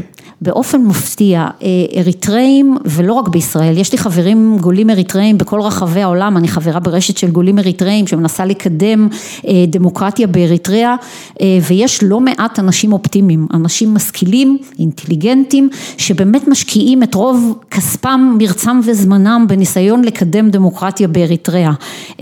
יש באמת הרבה אנשים כאלה ובגלל זה אני אופטימית שאולי יום אחד זה אפילו יקרה. כשאת מסתכלת על הנתונים של המדינה הזו, על הכלכלה הלא קיימת, על השליט הנוראי, על זה הכל בגלל אותו שליט נוראי, אבל אותו שליט נוראי, השליט הנוראי הזה יום אחד ימות. זהו, גם מצבו הבריאותי לא משופר. זה לא שאני מסתכל על מדינות אפריקה האחרות ואני אומר אחרי הקולוניאליזם, אחרי איך שהעולם מתייחס, אחרי המצב הפנימי שלהם, אחרי ילודה ש... שהיא כמו חרדים בארץ רק על כל היבשת פחות או יותר בחלקים נורא גדולים ממנה, זה אתגרים כל כך גדולים, אני אומר, כאילו, אני אומר, איך אנשים יכולים להיות אופטימיים? שוב, השאלה היא באמת, האם ישובו כל אותם גולים אריתראים, אני התארחתי בארצות הברית במשפחה אריתראית, ו... יש שם המוני אדם, באמת, אזרחי ארצות הברית, ממוצא אריתראי, שמחנכים את ילדיהם בטיגריניה, שפועלים לכך שילדיהם ינשאו, מקומית, כן, כן, כן, שפועלים לכך שילדיהם גם ינשאו לנשים מהקהילה האריתראית, הכל מתוך מחשבה שיום אחד נשוב לאסמרה שלנו לאריתריאה דמוקרטית. יש באמת הרבה מאוד אנשים... איך את מסתכלת על התכונה הזאת? הרי אני מסתכל כאדם... שבהרבה נושאים הוא ליברלי, ואני מסתכל למשל על יהודים שנורא חשוב להם לשמור על המסורת, התבוללות זה מילה שמצד אחד היא אסון כבד עבור אנשים, מצד שני עבור אנשים אחרים סמל לחושך, חושך, מילה קשה, כן. ואת מתארת עכשיו אוכלוסיית אנשים שמתייחסת לנושא באותה צורה. לדאוג שיהיה נישואים ודור הבא מאותו גזע, דת ודת, אותו... כן, הדת... את מסתכלת על זה ואת אומרת את זה בצורה שהיא גאה, ומצד שני, אם נדבר על יהודים שחס וחלילה שהתבוללו, אני מניח שהיית מסתכלת על זה בעין לא, פחות טובה. לא בקטע של גאה, אלא אני פשוט מתארת עובדות. זה בסדר, אבל את, את בן אדם, את לא רובוט, אני מסתכל, אני אומר, הרי אנשים... היגרו לארצות הברית, היגרו נכון. לקנדה, מדינות עם איכות חיים והחלום האמריקאי שגם אנשים טוענים שהוא מת, הוא לא. כן, אבל אתה אומר היגרו, אני מסתכלת על זה יותר כעל נמלטו. יהודים נמלטו מהנאצים, ו-60 שנה לאחר מכן, תגידי להם עכשיו לחזור לגרמניה או לעלות לישראל, הם יגידו, מה, למה? אתה צודק, והאמת שכשאני מסתכלת על האוכלוסיות האלה, ויש לי הרבה מאוד חברים שהם גם פליטים וגם מהגרי עבודה, ואני ממש רואה הבדל בין האוכלוסיות האלה. אה, מהגרי עבודה הרבה פעמים, הם לא נמלטו מהמדינה שלהם, הם יצאו ממנה, חיפשו עתיד יותר טוב. כמו הרבה ישראלים, בדיוק. הרבה חבריי. נכון, נכון, ואותם אנשים יש להם את הידיעה הזאת, אני תמיד יכול לחזור למדינה שלי, היא תמיד תקבל אותי, כן. והתחושה הזאת היא גם מאפשרת להם לחיות במדינה שאליה הם הגיעו באופן יותר נוח, כי יש להם את הידיעה in the back of their mind. בונים חיים חדשים, אני מסתכל למשל על פלסטינאים שכבר 70 שנה במעמד פליטות, ואני אומר, זה עם, את יודעת, עם של אנשים, מי שלא רוצה להתווכח איתי על ההגדרה הזאת מוזמן, לא מעניין אותי לעשות את זה, אבל זה עם שגזר על עצמו פליטות של כל כך הרבה שנים, במקום פשוט להגיד, אוקיי, את יודעת, פרסים, איראנים, גזר על עצמו וגם המדינות שבו, שבהן הוא נקלט גזרו כן, עליו אני... באותה מידה, כי הם בעצם, הם בעצם הקשו עליהם את הקליטה. הקשו בסדר, על הרבה אנשים יש קשיים, בסופו של כן. דבר זה שניים צריך לטנגו. אבל שוב, פרסים בלוס אנג'לס לא קוראים לעצמם פליטים אני מניח, נכון. וזה לא שהם יכולים לחזור לאיראן עכשיו. אוקיי. שוב, באמת השאלה היא מה הניע אדם לצאת מהמדינה שלו. מי שנמלט מהמדינה שלו, יש לו איזה דמות, הרבה פעמים איזה משהו מין נוסטלגיה. אחרי 70 שנה זה לא האדם. נכון, זה לא כבר הנכדים שלו, זה כבר הנכדים שלו, זה נכון. אם הנכד קורא לעצמו פליט והאמנה שאת מתייחסת אליה, לא כוללת אותו. לא, לא, האמנת הפליטים של האו"ם לא כוללת את הפלסטינים. לא, זה, רגע. אדם שנחשב פליט, כן. אה, אה, זכות השיבה נגיד לארץ, אם אנחנו מגיעים פה לבעיה הערבית-ישראלית, אדם שנעקר מחיפה, גם עשר דורות לא, קדימה. אנחנו סטינו לגמרי מהנושא. לא, לא, מעניין אותי אריתראים, הרי אריתראי שיגיע לארצות הברית או קנדה, ואני לא כן. רואה את המצב באריתריאה, אני מסתכל אם אני קורא על המדינה הזאת, אני אומר, אוקיי, אני לא רואה את זה משתפר בעתיד הנראה לעין, אני אומר, אחרי עשרים שנה, למה שהם ירצו לחזור לשם? הם, הם רוצים לחזור לשם כי הם זוכרים, הם זוכרים את אריתריאה שלפני, ואפילו אריתריאה שלפני, אוקיי, הייתה תחת, בעצם תחת הכיבוש האתיופי. זה היה מדינה נוראית. שוב, הכל תלוי בנקודת המבט, היא הייתה הרבה יותר ענייה. הם עכשיו בקנדה או בארצות הברית נכון, כשהגיע. נכון. איך הם לא רואים שזה יותר טוב? יותר טוב מבחינה כלכלית, זה לא, לא בהכרח... חברתית, אני אומר, אם, אם במקרה עשרה אחוז מהאוכלוסייה אה, העולמית, כביכול, אם אתם מאמינים שזה גנטי, הם הומוסקסואלים. בואו נשים דברים על השולחן, יש מדינות שבהן אוקיי. אתה יכול להיות כזה בחוץ, ויש מדינות שאתה לא, וזה גם לפני כן היה בעייתי שם. אכן, ויש אז- להניח, אז- אני יכולה לחתום שאף הומוסקסואל אריתראי לא יחזור לאריתריאה, סביר מאוד להניח, אה, גם אם יהיה שם עכשיו דמוקרטיה וגם אם יקבלו, אה, גם העניין החברתי פה הוא מאוד אז אני משמעותי. אומר, גם חופש, אה, חופש הרי כלכלי הוא הרבה מעבר לכלכלה. חופש כלכלי הוא כבר תפיסה תרבותית, זה האמונה הזאת שאתה יכול להיות מי שאתה רוצה, הרי ליברליזם שהפך להיות איזה מושג ימני קיצוני, ניו ליברליזם, הצמידו לו כל מיני שמות תואר גנאי והכל, אבל זה הגיע ממקום של בוא נגיע למקום ונהיה מה שאנחנו רוצים. אין, מדינות אפריקה לא באמת מאפשרות את זה, ואני אומר, אני מסתכל, אני מנסה להבין את הסייקי של הבן אדם שהגיע למקום חדש, והוא יותר טוב. למה לקרוא לעצמך פליט אם הגעת למקום טוב יותר? מהיבטים מסוימים הוא יותר טוב, מהיבטים מסוימים הוא יותר גרוע. מאיזו יש אה, אנשים למשל שנמלטו מכפרים מאוד פשוטים בדארפור, מתארים את החיים לפני טבח העם בדארפור כחיים נפלאים, פשוטים, לא עשירים, אבל הם חיו להם בכפר הקטן שלהם, בהרמוניה. עד שמישהו חולה. אמ, ושוב, אז גם העניין הזה של עד שמישהו חולה, אז גם עזבי, עם עד הטיפול שמישהו חולה, הרפואי, עד עד שאת את יודעת, לי יש ילד בן שנה. כן. שהילד עמד להיוולד, שאותו אה, ילד חמוד בשם ברי שחגג שנה עכשיו עמד להיוולד, לא היה לנו ספק שהכל יהיה בסדר. זה אפילו לא עולה על הראש שלנו שיהיה בסדר. המחלקה פה לידינו באיכילוב, אה, של אה, של אה, קרדיולוגיה ילדים, היא בתפוסה של איזה 50 אחוז, ושאר הזמן הם עוזרים לאנשים ממדינות אפריקה, אני לא יודע אם הרבה אנשים יודעים את זה, כי אין את הבעיות האלה במערב. ואז אתה מסתכל על מקומות שבהם דברים כמו אה, ילודה בלי בעיות, שידאגו לך. הם, הם לא נתפסים, ואני אומר, אנשים יש איזו גישה רומנטית שאני באמת אומר, זה בדיוק העניין, הגישה הרומנטית הזאת, היא לא רואה את, ה, את המצב כפי שאתה רואה אותו. אתה יש לך, אה, אה, איך לומר את זה? פרגמטיזם, לא, לא, אתה, אתה חושב שאמורה להיות לילד שלך רמת בריאות מסוימת. עכשיו, אנשים שגדלו במקומות אחרים, התרגלו לדברים אחרים. אי אפשר להתרגל ו- למשהו אחר? לא, לא בהחלט? לא, לא, בהחלט שאפשר להתרגל לדברים אחרים, אבל מה שאני אומרת, אותם, בגלל זה אני עושה את ההבחנה גם בין אנשים שנמלטו מאותם מקומות לבין אנשים שגדלו פה, והאמת שגם אפשר לראות את זה, יש פרק מאוד יפה שאני ממליצה לכל המאזינים אה, לראות אותו. אה, סליחה על השאלה, על הפליטים, ושם באמת הם מדברים אה, גם פליטים וגם שתי ילדות שאפילו הם לא נולדו פה, הם רק גדלו פה. מה זה משנה? כאילו, לא, אני מסתכל לא, לא, אז אני אומרת, זה משנה בגלל שאותן ילדות שגדלו פה, הן כבר מדברות אחרת, הן לא מדברות כמו ההורים לא, אני אומר, שלהם. מעולה, אני אומר, היה מפתיע אותי אם ילד שגדל פה, כן. לא, מה זה משנה איפה הוא נולד, נכון. כי מי זוכר את- בדיוק, השנים שלו. בדיוק. אני אומר, הייתי נופל מהכיסא, היו- היו אומרות כילדות, אנחנו רוצות לחזור. נכון, לא ואכן הם מדינה... לא אמרו, כן. ואכן הם לא אמרו, מה שהם אמרו זה ההורים שלנו נורא רוצים לחזור, אחת אפילו אמרה, אם לא הייתי מחזיקה את אימא שלי היא כבר הייתה חוזרת, כן, כן. וההורים באמת רוצים לחזור, כאילו, אנשים? שנמלטו, הס- הסכנה לחיים. אז הם לא רוצים לחזור. הם כרגע רוצים לא לחזור רוצים למקום לחזור, אחר. אבל הם משקיעים המון המון זמן ואנרגיה בלהפוך את המקום שלהם למקום שאפשר לחזור אליו. תסתכל עכשיו על ההפגנות בסודאן. אה, גם בסודאן הפילו סוף סוף את עומר אל-בשיר, ב-11 לאפריל היה שמחה גדולה ברחובות, כל הסודנים בתל אביב חגגו, אה, מאז יש הפגנות אה, בכל רחבי סודאן, הסודנים בישראל ובכל העולם, כל הגולים הסודנים עוקבים כדי לראות מה יקרה שם, אה, מתוך מחשבה רבים מהם רוצים לחזור למקום שממנו הם נמלטו, כשזה יהיה אפשרי, כשחייהם לא יהיו בסכנה כשהם יעשו את זה. את חושבת שהם באמת יעשו את זה? זאת אומרת, אם מדינת ישראל הייתה נותנת, כמו שהיא מחויבת, אה, לאותם אנשים מעמד, והם היו- אה, משתקעים כאן, והילדים שלהם היו בגן עם הילד שלי, והיו נהנים מכל מה שמדינה, אה, צריך להגיד את האמת, עשירה יותר, אה, מערבית יותר, מציעה. ואז המדינה שמה עוברת את הטרשולד של מקום נוראי למקום נוראי במקצת פחות, והם כבר לא, והם יכולים, ואני מצטער שאני אומר את האמת ככה, אבל זה מה שזה, במונחים אבסולוטיים אמיתיים.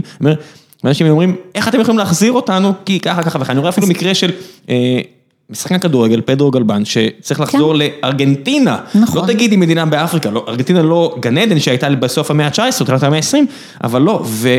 אבל פה זה משהו אחר. זה הכל קורות לב של איך אתם עושים את זה. נכון. ואני אומר, אבל הייתי נופל הזעקות מהכיסא אם פה- אותם אנשים לא היו עושים את אותן זעקות, והציבור לא היה מתגייס באותה צורה, אנשים כמוך, שהם אנשים נאורים ואמפתיים, היו אומרים, איך אתם יכולים להחזיר אותם, מה זה משנה החוק? הם גדלו פה, הם התחנכו פה, הם מוכנים לשרת בצבא פה אפילו, איך אתם רוצים להחזיר אותם?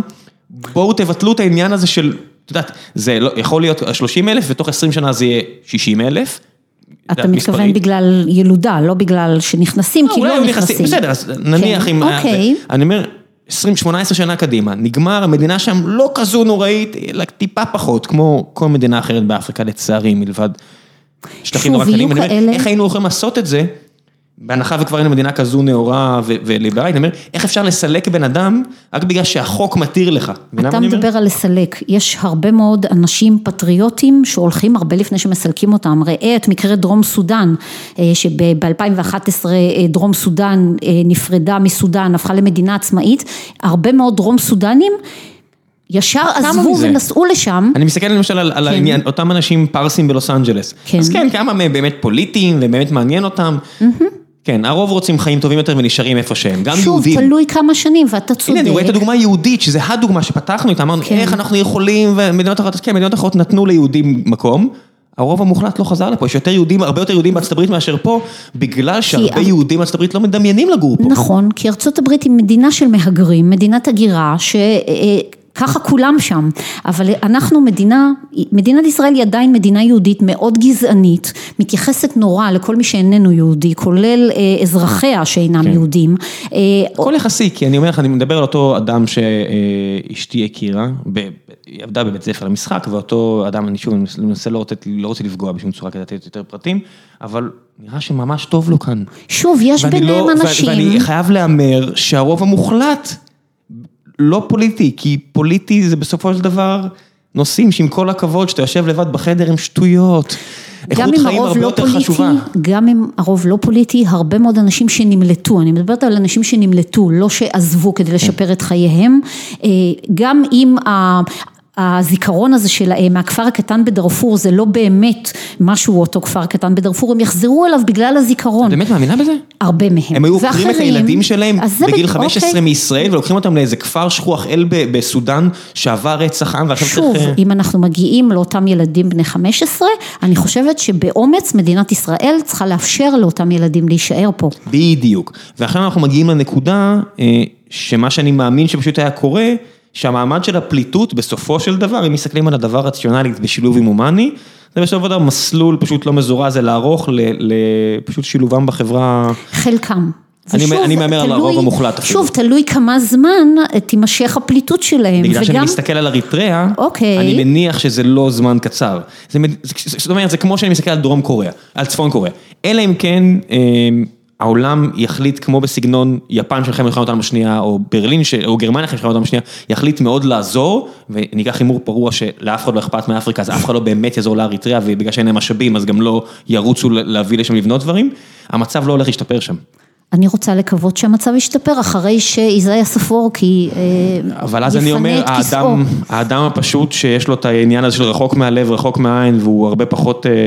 הומני, ואני לא אומר את זה בסרקזם, אני אומר את זה בצורה אמיתית, או מחוקק ומסתכל ועושה את כל החישובים הקרים, אני אומר, אוקיי, יש פה בעיה אמיתית. אם אני אדם נגיד יהודי מאמין וחשוב לי טבעה היהודי של מדינת ישראל, מה זה טבעה היהודי? יש פה גם את הערכים היהודים. יהדות זה לא אך ורק דמוגרפיה, יש גם ערכים יהודים, ואנחנו מחויבים אה, להעניק לאנשים האלה הגנה ולא לשלוח אותם בחזרה אל מותם ואפילו לא כן. אל הכלא, כן, בגלל אותם ערכים כן, יהודים. חוקים בני אלפי אנשים מחזיקים בני אלפי שנים, מתחילים להתערער כשמאמינים אותם במצב הנוכחי ו...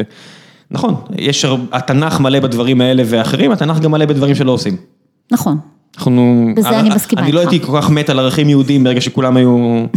כן, בואי, בואי, לא צריך ללכת רחוק. זה נחמד לקחת pick and choose מערכים יהודים ולהגיד בואו תהיו יהודים, אבל דרך אגב, אה, הומואים ועין תחת עין וכל הדברים האלה, אל תעשו, אה? אתה דיברת על כל אותם אה, יהודים לא- לא מאמינים, אז גם כן. לשיטתם של אותם יהודים מאמינים, היהדות מחייבת לא לגרש אה, את אותם אנשים, לא תסגיר עבד אל אדונו, כן? זה מצב סופר מורכב. איך את חי את זה 20 שנה? את כאילו כזאת... קרישה, כאילו עכשיו ניסיתי לאתגר אותך בחמישים דקות האלה שאנחנו מדברים, ו-you are unfazed לשנייה אחת, את כולך אופטימית, מחייכת, נעימה, איך את עושה את זה? 20 שנה. אני לא רואה איך אפשר לא לעשות את זה. לא, ברצינות, אני פה, יש לי פה שני ילדים, אני לא מוכנה לגדל את הילדים שלי במדינה שמגרשת פליטים. אני פשוט לא מוכנה לעשות את זה, אז מבחינתי, אני נשארת פה, אין לי לאן ללכת, אני אוהבת את המדינה הזאת. רובנו המוחלט אין לאן ללכת. הרבה מאוד, הרבה מאוד ישראלים יש להם עוד, עוד אזרחות, עוד דרכון. למי שיש יש. לי אין, בגלל שבאמת... גם לי אין. אה, גם לך אין, אוקיי. גם לי אין, לא יודע. אז שנינו, אנחנו יכולים. להשיג ברומניה, עם כל הכבוד, זה, זה חור טוסיק שאף אחד לא רוצה לחזור אליו. אוקיי, אני לא יכולה להשיג בשום מקום ואני גם לא רוצה, זאת המדינה שלי, אני אוהבת אותה, אני רוצה להישאר פה ואני רוצה שילדיי יישארו פה ואני רוצה שהמדינה הזאת תהיה טובה אה, לאזרחיה. ולאותם אנשים שהתדבקו על שעריה וביקשו הגנה. וזה נראה בעיניי ממש מחויב המציאות ואני לא רואה איך אפשר לא לעשות את זה. ואני מסתכלת על האנשים האחרים שלא עושים דבר. חושבים כמוני ולא עושים דבר ואני מתפלאת איך הם יכולים לא לעשות דבר, זה כל כך כל כך קשה. אני, מבחינתי אני חייבת לעשות את מה שאני עושה, אני לא יכולה לא לעשות את זה. מי מבין המחוקקים איתך ומי אכזב אותך? הרי מי נגדך אני יודע, כולם יודעים. מי איתך ואת מוכירה לו תודה ומי איתך ואכזב אותך? הרי רובם כבר מחוץ לפוליטיקה, זה לא באמת משנה. להגיד שמות? אני... naming names, אני, אני מאוד בעד, הרי מה, מה זה משנה, מי שאכזב אותי אין לי סנטימנטים כלפיו, אולי לך יש, אני לא יודע. לא, זה לא, זה לא עניין של אכזבה. ישבו פה הרבה אנשים שמועמדים טובים, ל, ל, אני יודע, דב חנין, אני אפול מהכיסא אם הוא אכזב אותך, נראה לי שלפיו וליבו, פי וליבו בהחלט שווים, בהחלט. ונראה לי אדם שבאמת, אפשר לתפוס אותו על הקטנות, אבל זה לא באמת מעניין, זה נראה לי סתם קטנוני. מצד שני, ישבו על הכיסא הזה של שימון, כל מיני אנשים ממפלגות יותר ציניות. שנראה לי זרקו מילים שקשורים למהגרים ופליטים, ועובדתית לא קרה הרבה. אני רוצה לומר לך משהו מפתיע, אני לא רוצה לציין שמות של פוליטיקאים, אבל אני אציין, אני אציין את יורי שטרן, זיכרונו לברכה, שהיה יושב ראש הוועדה לעובדים זרים לפני המון זמן, ועשה הרבה מאוד לקידום הזכויות של מהגרי עבודה. מכיוון מוסרי? בהחלט, בהחלט, כן. וזה שותף מפתיע שהיה לנו, אז מצאתי לנכון לציין את שמו, אני לא רוצה לציין שמות של פוליטיקאים ואני חושבת שהעניין הזה לא אמור להיות עניין פוליטי, זה עניין של זכויות אדם. זכויות אדם לא אמורות להיות פוליטיות ואנחנו כמדינה... הכל פוליטי, לא? זה לא, אני מסכימה איתך, רק זה לא אמור להיות ככה, ואנחנו אמורים לכבד את החוק הבינלאומי, אנחנו אמורים לחוקק חוקים שמתאימים לחוק הבינלאומי, אם חתמנו על אמנות, ואנחנו אמורים לכבד את החוק הזה, ולצערי זה לא קורה. כן, זה לא קורה מכל כך הרבה סיבות. איך, איך את רואה למשל את האנשים בצד השני שהם לא מחוקקים, אלא נגיד המקבילה שלך, שהיחידה שאני יכול, יכול לחשוב עליה זאת שפי פז, מישהי ש... ככה קוראים מבטאים את שמה, נכון? שפי פז? כן, כן, אבל אני לא רואה סיבה לבטא את שמה. אוקיי, זה אני, כן, כי היא ממש המקבילה שלך. היא ממש לא המקבילה שלי. אני אגיד לך מאיזה בחינה. היא פוליטיקאית. כן, אני אגיד לך, לא, היא לא פוליטיקאית כי זה לא המקצוע שלה, את יכולה להגיד שהיא עושה פוליטיקה. היא שואפת לפוליטיקה. טוב, אז שיבושם לה, אני לא רואה את זה קורה, אבל היא באמת מקדישה את חייה, זה נראה, לכיוון השני, זאת אומרת, למאבק נגד. פליטים ומהגרי עבודה שחורים בעיקר. לא את חייה, בשנת 2014 היא זיהתה את ההזדמנות הפוליטית להתנגח לחלוטין, כי בפגישות הראשונות איתה, כשהיא רק יצאה לדרך, היא לא ידעה עוד מה מצבם של מבקשי המקלט מאריתריאה ומסודאן, וכששמעה ודיברנו איתה על כך שצריך לאפשר לאנשים האלה להישאר פה כי לא ניתן לגרש אותם, אבל אנחנו מסכימים איתה שהם לא צריכים להיות באזור דרום תל אביב במספרים כל כך גדולים ואנחנו שותפים לרצון להוציא אותם מדרום תל אביב, אז היה על מה לדבר וזה השתנה. אני חייב לחלוק על הקביעה הזו, אם דרום תל אביב הייתה נראית כמו צפון תל אביב, זה לא מעניין אף אחד. מה שבאמת מפריע זה איך שדרום תל אביב נראית, וזה לא הצבע של הבן אדם בעין. זאת אומרת, אם העירייה פה הייתה באמת דואגת, ולא כמס שפתיים, או המדינה הייתה הופכת את כל המדינה ליפה כמו אה, שדרות חן, mm-hmm. כמשקיעה והכל היה נקי ויפה, והיו נותנים לאנשים האלה לעבוד, ובלי שהם יחושו נרדפים, הלגיטימציה של אנשים כמו שפי פז הייתה נמוכה פי כמה. אני מסכימה איתך לחלוטין, יש בעיה בדרום תל אביב עוד הרבה לפני שהגיעו אל מבקשי המקלט, והאמת שהיום במספרים, אבל גם היום במספרים המצב שם הרבה פחות בעייתי, זאת אומרת ב-2012 למשל היו שם 25 אלף איש, היום יש 13 אלף איש. איפה ה-12 האחרים? התפזרו ברחבי הארץ. איפה? בערים אחרות. רגע, זה נורא קשה, כי כש...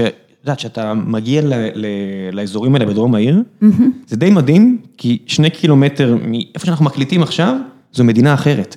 זה, זה ממש נראה כמו להיות תייר או מדינה אחרת, זה תרבות שונה לגמרי, זה צבעים, ריחות, מראות, זה הרבה יותר קל להיות מהגר או פליט, שאתה מוקף באנשים מתרבות דומה.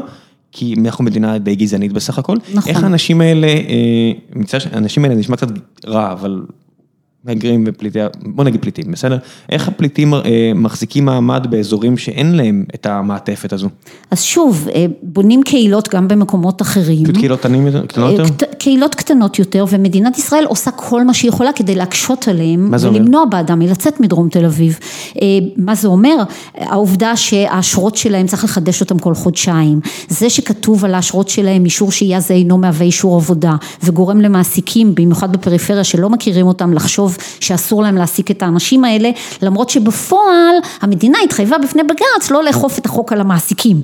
אז בעצם הם כן יכולים להעסיק אותם, אבל הם לא יודעים את זה, בעיה של אבטלה? אין בעיה של אבטלה בכלל, מעסיקים בכל הארץ רוצים בעיה. אותם, לא, רוצים אותם, אבל מפחדים להעסיק אותם. בסדר, אז... מפחדים לא מפחדים, אבל אם את אומרת שאין בעיה של אבטלה, אז עובדתית היה מעסיק שלא... לא מספיק פחד, או שהצורך הכלכלי היה... נכון, אבל אם היה להם אשרות עבודה יותר סבירות, אשרות עבודה, אין להם אשרות עבודה פשוט, אה, לתקופות יותר ארוכות, זה היה מאפשר להם גם לשכור דירות, אחת הבעיות הקשות זה לשכור דירות במקומות שהם לא דרום תל אביב. בדרום תל אביב, הרבה מאוד מהתושבים אה, חילקו את הדירות שלהם באופן לא חוקי, אה, ומשכירים אותם למי שמוכן לשלם יותר כסף. כן, זה לא בעיה של יהודית רק לפליטים, כן? אה, נכון, אבל... אז ניסו לזה בחוק נכון, והרצון למקסם את הכסף הוא פה בכל העיר. נכון, אבל מבקשי מקלט משלמים פי שתיים מישראלי שרוצה לגור באותם אזורים. בטח על אותה איכות דירה. זאת אומרת, אנשים משלמים הון תועפות על נכון. השפעה. מצטער שאני יורד לפסים האלה, אבל זה נראה נורא. זה נכון, והתוצאה היא שהם חיים בצפיפות מאוד קשה ומקשים גם על השכנים שלהם, אותם ישראלים שלא הצליחו למצוא את הסכום הנדרש ואת העוז כדי לעזוב את השכונה שלהם ולעבור למקום אחר.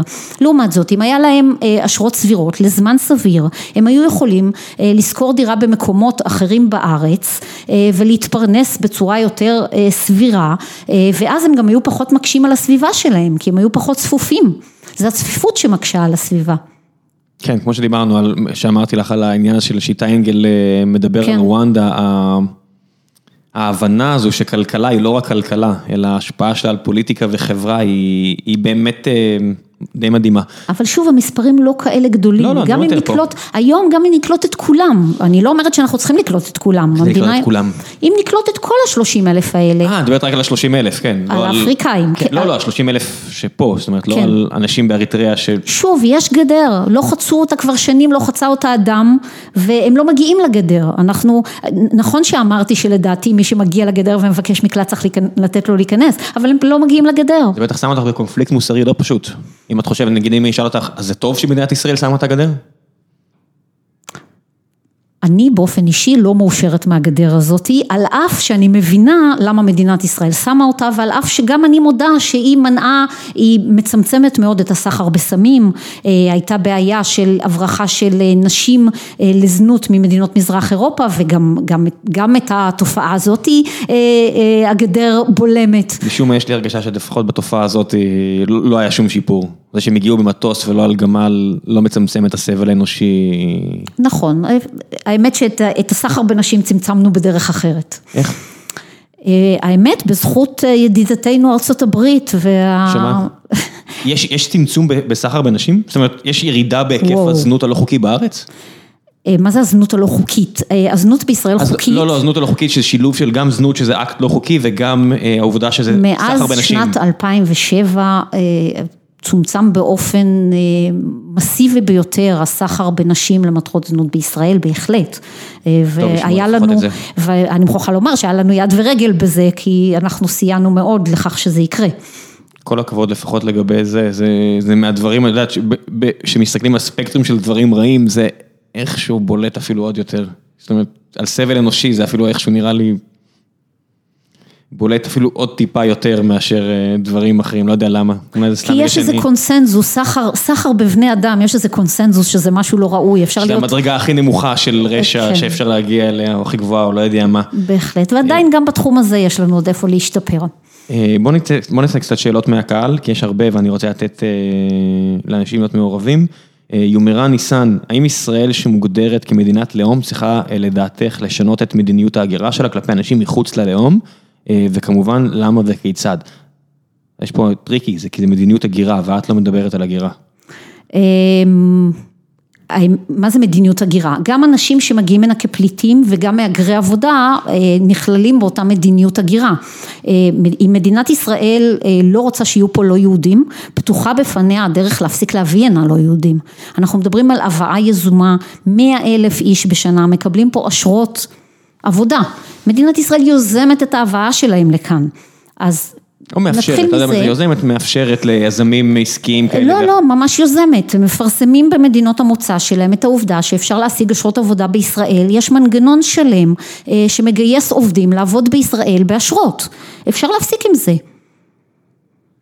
ואז מי יטפל בזקנים? יהודים חס וחלילה? אז שוב, כן, פעם לפני שהגיעו מהגרי עבודה, אז אנחנו טיפלנו באותם קשישים, ואפשר לחזור לזה אם אנחנו לא רוצים להביא הנה. גם היום, מי שלא ידו משגת בסכומים המטורפים האלה עושה את זה, כן? נכון, נכון. לא ניתמם שזה עדיין פריבילגיה ששמורה לעשירים. בהחלט, לא, מדינת ישראל בהחלט, מה שנקרא, הפרטה את הטיפול בקשישיה, זקניה ונכיה, ובעצם מסבסדת את הטיפול בהם באמצעות הבאה של כוח אדם זול. ממדינות אה, פחות מפותחות מאיתנו. זה דחפה אנשים לעשות ביטוח סיעודי כזה או אחר, מי שיכול יכול, מי שלא יכול, שיקווה שלא יקרה לו משהו, כי אחרת. כן, אז אפשר נתחיל מזה, אפשר לצמצם פה, ופה אנחנו מצמצמים את המספרים הגדולים, אנחנו מדברים פה על 100 אלף איש בשנה, ואותם 30 אלף אפריקאים שכבר פה, אני כן חושבת שצריך לבדוק מי מהם פליט ומי לא, וכן צריך לקלוט אותם, צריך לשנות את מדיניות ההגירה שלנו ככה אה, שפליטים יקבלו פה מעמד פליט כל עוד אה, חייהם בסכנה במדינת המוצא שלהם. את, את צריכה להגיע לסיטואציות שבהן אדם מבקש את עזרתך בגלל שהחוק לטובת המדינה, באמת אבל לטובת המדינה, את נאלצת להגיד לו, מצטערת?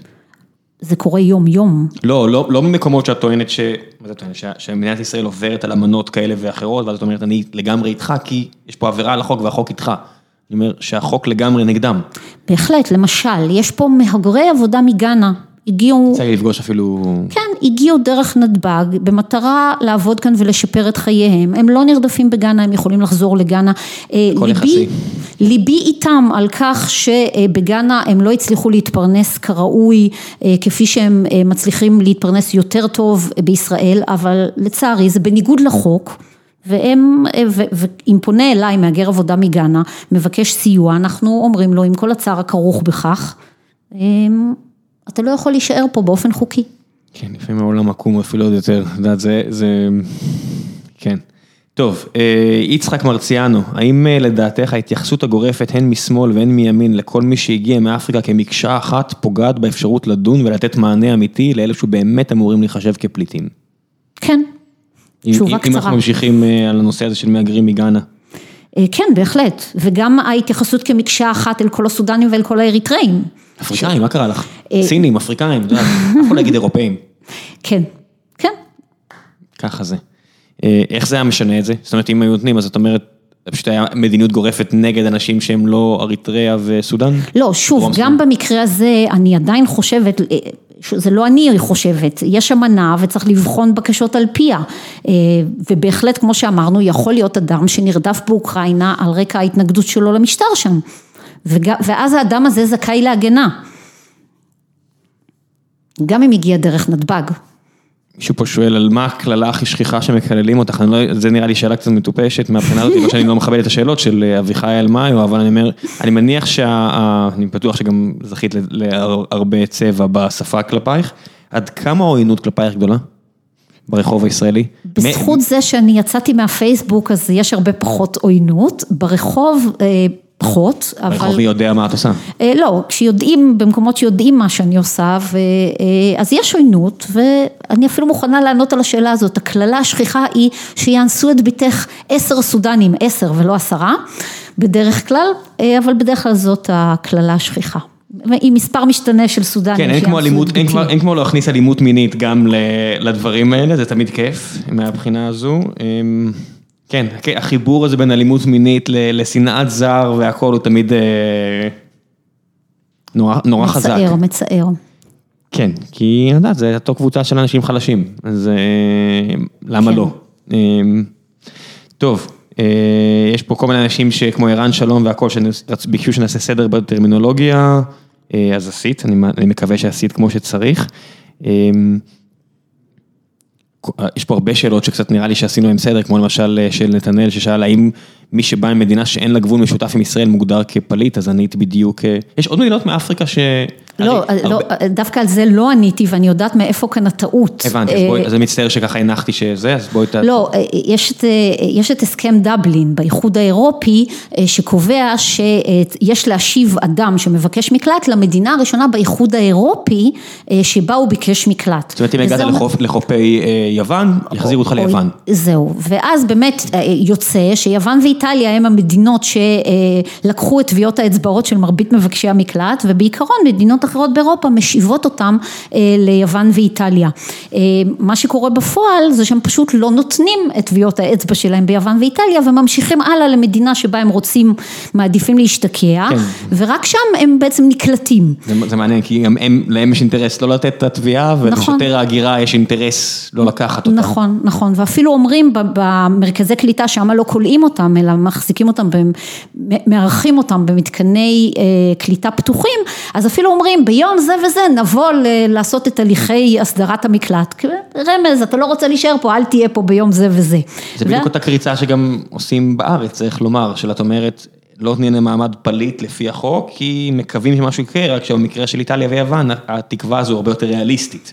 נכון, כי הם ממשיכים הלאה. כי הם יודעים שאוסטריה וגרמניה רוצים, נכון, זאת אומרת, אתה מגיע היום לווינה, ויש שם שכונות שלמות של מהגרים שמחים, מחייכים, טובי לב, אז אמנם זה לא יפה כמו מרכז וינה, שמה לעשות, שום דבר לא יפה כמו מרכז וינה, אבל אה, הם שם. נכון. ומתייחסים אליהם כל כך טוב, וזה עיר עם האיכות חיים הכי גבוהה בעולם. זאת אומרת, היה להם הרבה להפסיד. שוב, אה, יש איזושהי טענה שגויה כאילו אמנת הפליטים מחייבת אדם לבקש מקלט במדינה הראשונה אליה הוא מגיע, בעוד שהאמנה לא קובעת שום דבר כזה, ואדם יכול להמשיך ולחפש מקלט עד המקום שבו הוא מרגיש בטוח באופן סובייקטיבי. התחושה שלו, אם אני לא מרגיש בטוח במצרים, פתוחה בפניי הדרך לנסות את מזלי במדינת ישראל. כן, גם... ובצדק הם לא מרגישים בטוחים במצרים שמגרשת אותם. לא, לא, מצרים זה לא שאלה בכלל, מקום כמו יוון זה הרבה יותר מעניין, כי זה מדינה... לא, לא, לא, לא, כי גם יוון, אחוזי ההכרה בפליטים שם מאוד מאוד נמוכים. לא, אני אומר, דווקא ביוון זה סופר מעניין, כי הם עוברים תהליך הפוך, זאת אומרת, מפלגת השחר הזהוב, איך זה נקרא, הנאצים שם, וזה מה שהם. היה שם עלייה מטורפת, הם הגיעו למצב של המפלגה השלישית בפרלמנט, ואז התרסקות, כי הם עשו משהו נורא מעניין, שפשוט הפסיקו לתת להם במה. מעניין. זה משהו שגם אני תמיד חושב עליו, אם אני רוצה להביא מישהו למשל, מהכיוון הרבה פחות הומני, רק כדי לשמוע אותו, האם זה ראוי או לא ראוי, למשל, או דברים כאלה, ופתחתי את זה גם לדיון עם הקהל, אז ביוון הראו שאם פשוט מתעלמים מהם, רחוק מהעין, רחוק מהלב, פתאום הרעיונות האלה... פחות נתפסים בציבור. הם מתפוגגים. כן, כי הם גם נכנסו למאבקים פנימיים, ואני אשתף פוסט של ניל בר, אני חושב שאפילו שאל פה שאלה, שנתן סקירה על כל מה שקורה שם, וזה מרתק לראות על כמה הכוח הזה של תקשורת ואנשים, שפשוט להחליט להתעלם ממישהו, עד כמה זה חזק. כהחלטה מודעת, שפשוט, אם זה רעיון שאתה לא שותף לו, אל תתווכח איתו, תתעלם ממנו הרבה פעמים. לא יודע, בוא נעשה עוד כמה שאלות ואז אני יודע, גם התחלנו מאוחר, אני לא אגמור לך פה את כל היום. כל מיני אנשים שרוצים לשמוע את הצד השני, מה זה הצד השני? המרכז למדיניות הגירה ישראלית, מי אלה? אלה הצד השני. השם שלהם לא... השם שלהם מאוד אובייקטיבי ומטעה וגורם לחשוב שזה מרכז למדיניות הגירה, בעוד שבפועל זה מרכז שמרכז מאמצים לגרש מפה את מבקשי המקלט בכל מחיר ולא משנה לאן. מי האנשים האלה?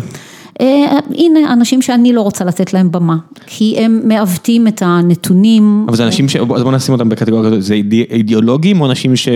מישהו משלם להם להיות אידיאולוגים? לא יודעת, יכול להיות בהחלט שהם אידיאולוגים. זה גם מה שאמר כלפייך, אני מניח.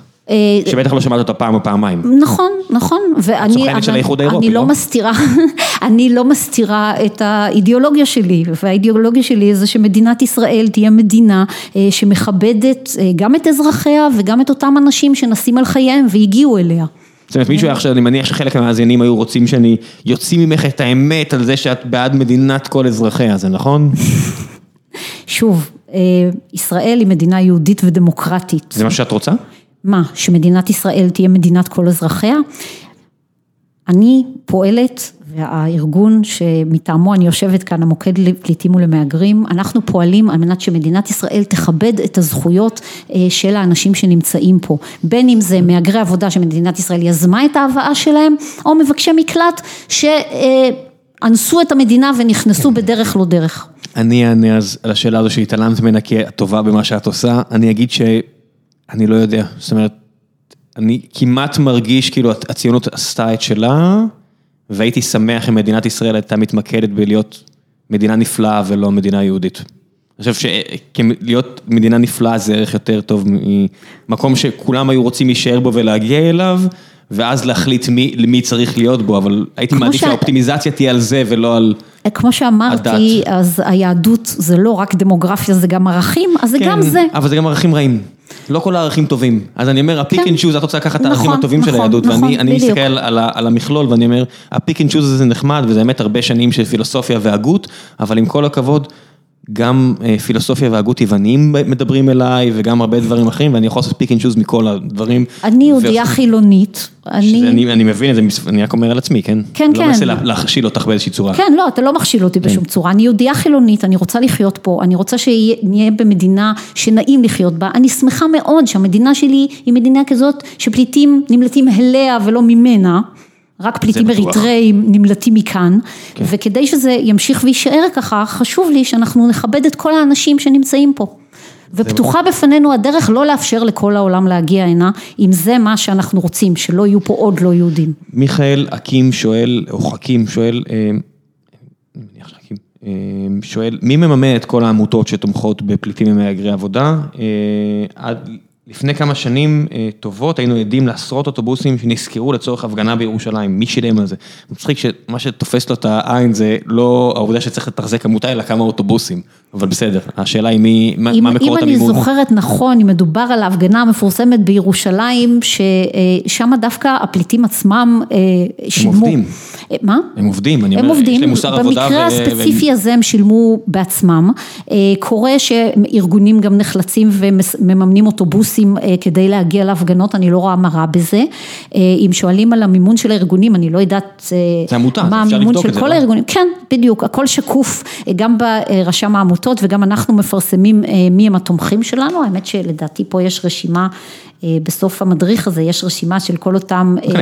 איזה הפתעות יכולות להיות פה, אני יודע שהאיחוד האירופי בעד פליטים, הם גם לא מסתירים את זה שהמדינות שמובילות את האיחוד, אם זה גרמניה ואוסטריה, גם... אבל לא, האיחוד האירופי הוא לא תורם מרכזי שלנו. הוא תורם. נציבות האו"ם לפליטים תומכת בחלק מהפעילות שלנו למען הפליטים. זה אותה בלגיה. זה אותה בלגיה, זה אותה וינה. אפשר לקרוא לזה באיזה שם שאת רוצה, אבל זה התרבות. כן, אבל גם אנחנו חברים באו"ם. זאת אומרת, אנחנו חלק מאותו או"ם. כן, אנחנו לא מובילים אותו. זה לא ישות זרה, כמו שמנסים לטעון. בסדר, אנחנו לא מובילים אותו. המדינות ששם באמת מובילות אותו. הם באמת אלה שנותנות את הטון. אני חושבת שאחד הדברים המרכזיים זה שהרבה מאוד מהפעילות למען מבקשי המקלט בישראל נעשית על ידי מתנדבים, אנשים שלא מקבלים שכר, גם אני בשלוש השנים הראשונות לפעילות שלנו לא קיבלתי שכר ואפילו מימנתי מכיסי את ה... מהכיס של בן זוגי דאז, את כל ההוצאות שהיו לי. הרבה מאוד מתנדבים פועלים כי בדיוק כמוני הם רוצים לחיות במדינה שמכבדת את הזכויות של אנשים שנמצאים בה. חושבים שיש פה איזה כסף גדול, אבל ממש לא. יש כסף גדול בעבודת כזו בארץ, ממש צריך להתעורר. אני אומר עוד משהו, כל ה... זה אני אומרת באמת מהיכרות אישית עם האנשים. כל האנשים שעובדים בארגוני זכויות האדם, עם הכישורים שלהם, היכולות שלהם וההשכלה שלהם, היו יכולים להרוויח הרבה הרבה יותר כסף אם היו עובדים במקום אחר. אף אחד לא עושה את זה בשביל הכסף. יונתן כהן שואל, למה אין מידע אמין על הפליטים מהגרי עבודה? מה זה מידע אמין? זו שאלה שאלה מצוינת, כן. באופן כללי, למה אין מידע אמין? אפשר לסגור את זה גם בזה על כל הנושא. המצב מאוד משתנה, אולי בגלל זה, המצב כל הזמן משתנה, גם במדינות המוצא, גם בישראל, אז המידע, איזה מידע שימצא הוא לא מידע מדויק. אלכס שעובד איתנו פה שואל, שהנפגעים הראשונים והמיידיים מגלי הגירה כאלה ואחרים הן השכבות החלשות ביותר בחברה המקומית. אשמח להבין את המנגנון שמניע את האנשים שנאבקים על זכויות המהגרים הלא חוקיים על חשבון המקומיים. אז שוב, כבר כפי שתיקנו, לא חוקיים זה... כפי שתיקנו הם, הם חוקיים, כי מדינת ישראל נותנת להם אשרות מדי חודשיים ושומרת על חוקיותם, אה, אבל אה, הטענה נכונה, וכדי שזה לא יקרה, צריך באמת אה, לשלב את אותם מבקשי מקלט בכל רחבי הארץ ולא לעודד אותם להשתקע בשכונה אחת שהופכת להיות שכונת מצוקה, על אף שאף קודם היא הייתה שכונת מצוקה, הופכת להיות עוד יותר במצוקה, ובזה אני לחלוטין מסכימה איתו.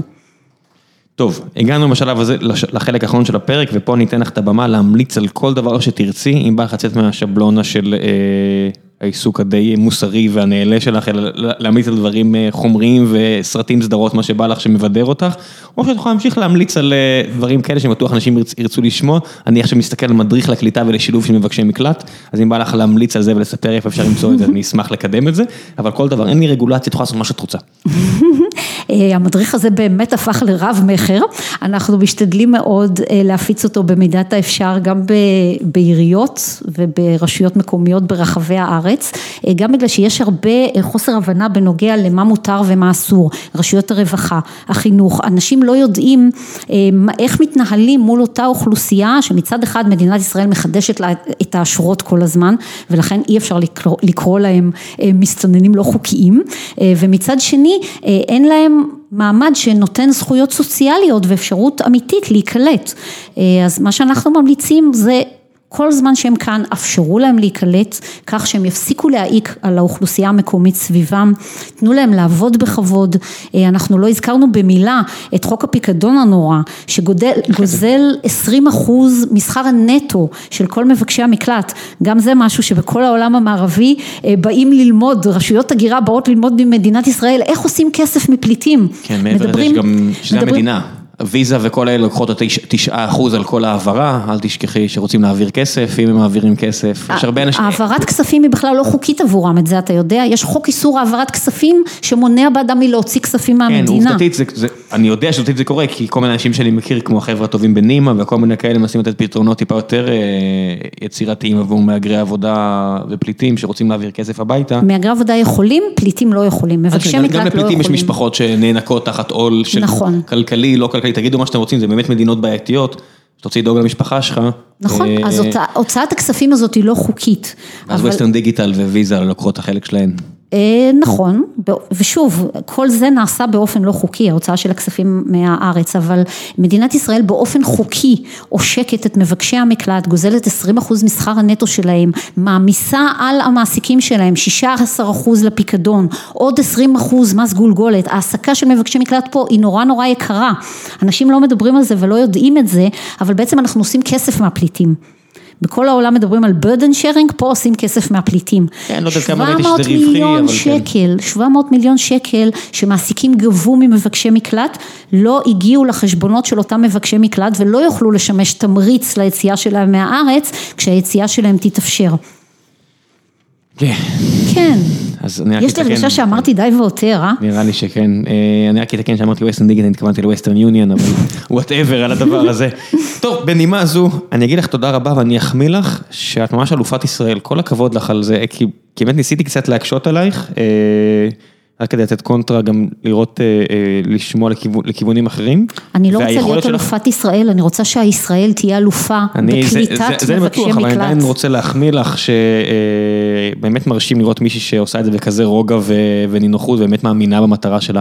אז תודה רבה רבה. תודה רבה גם לך. נתראה בשבוע הבא, ביי ביי.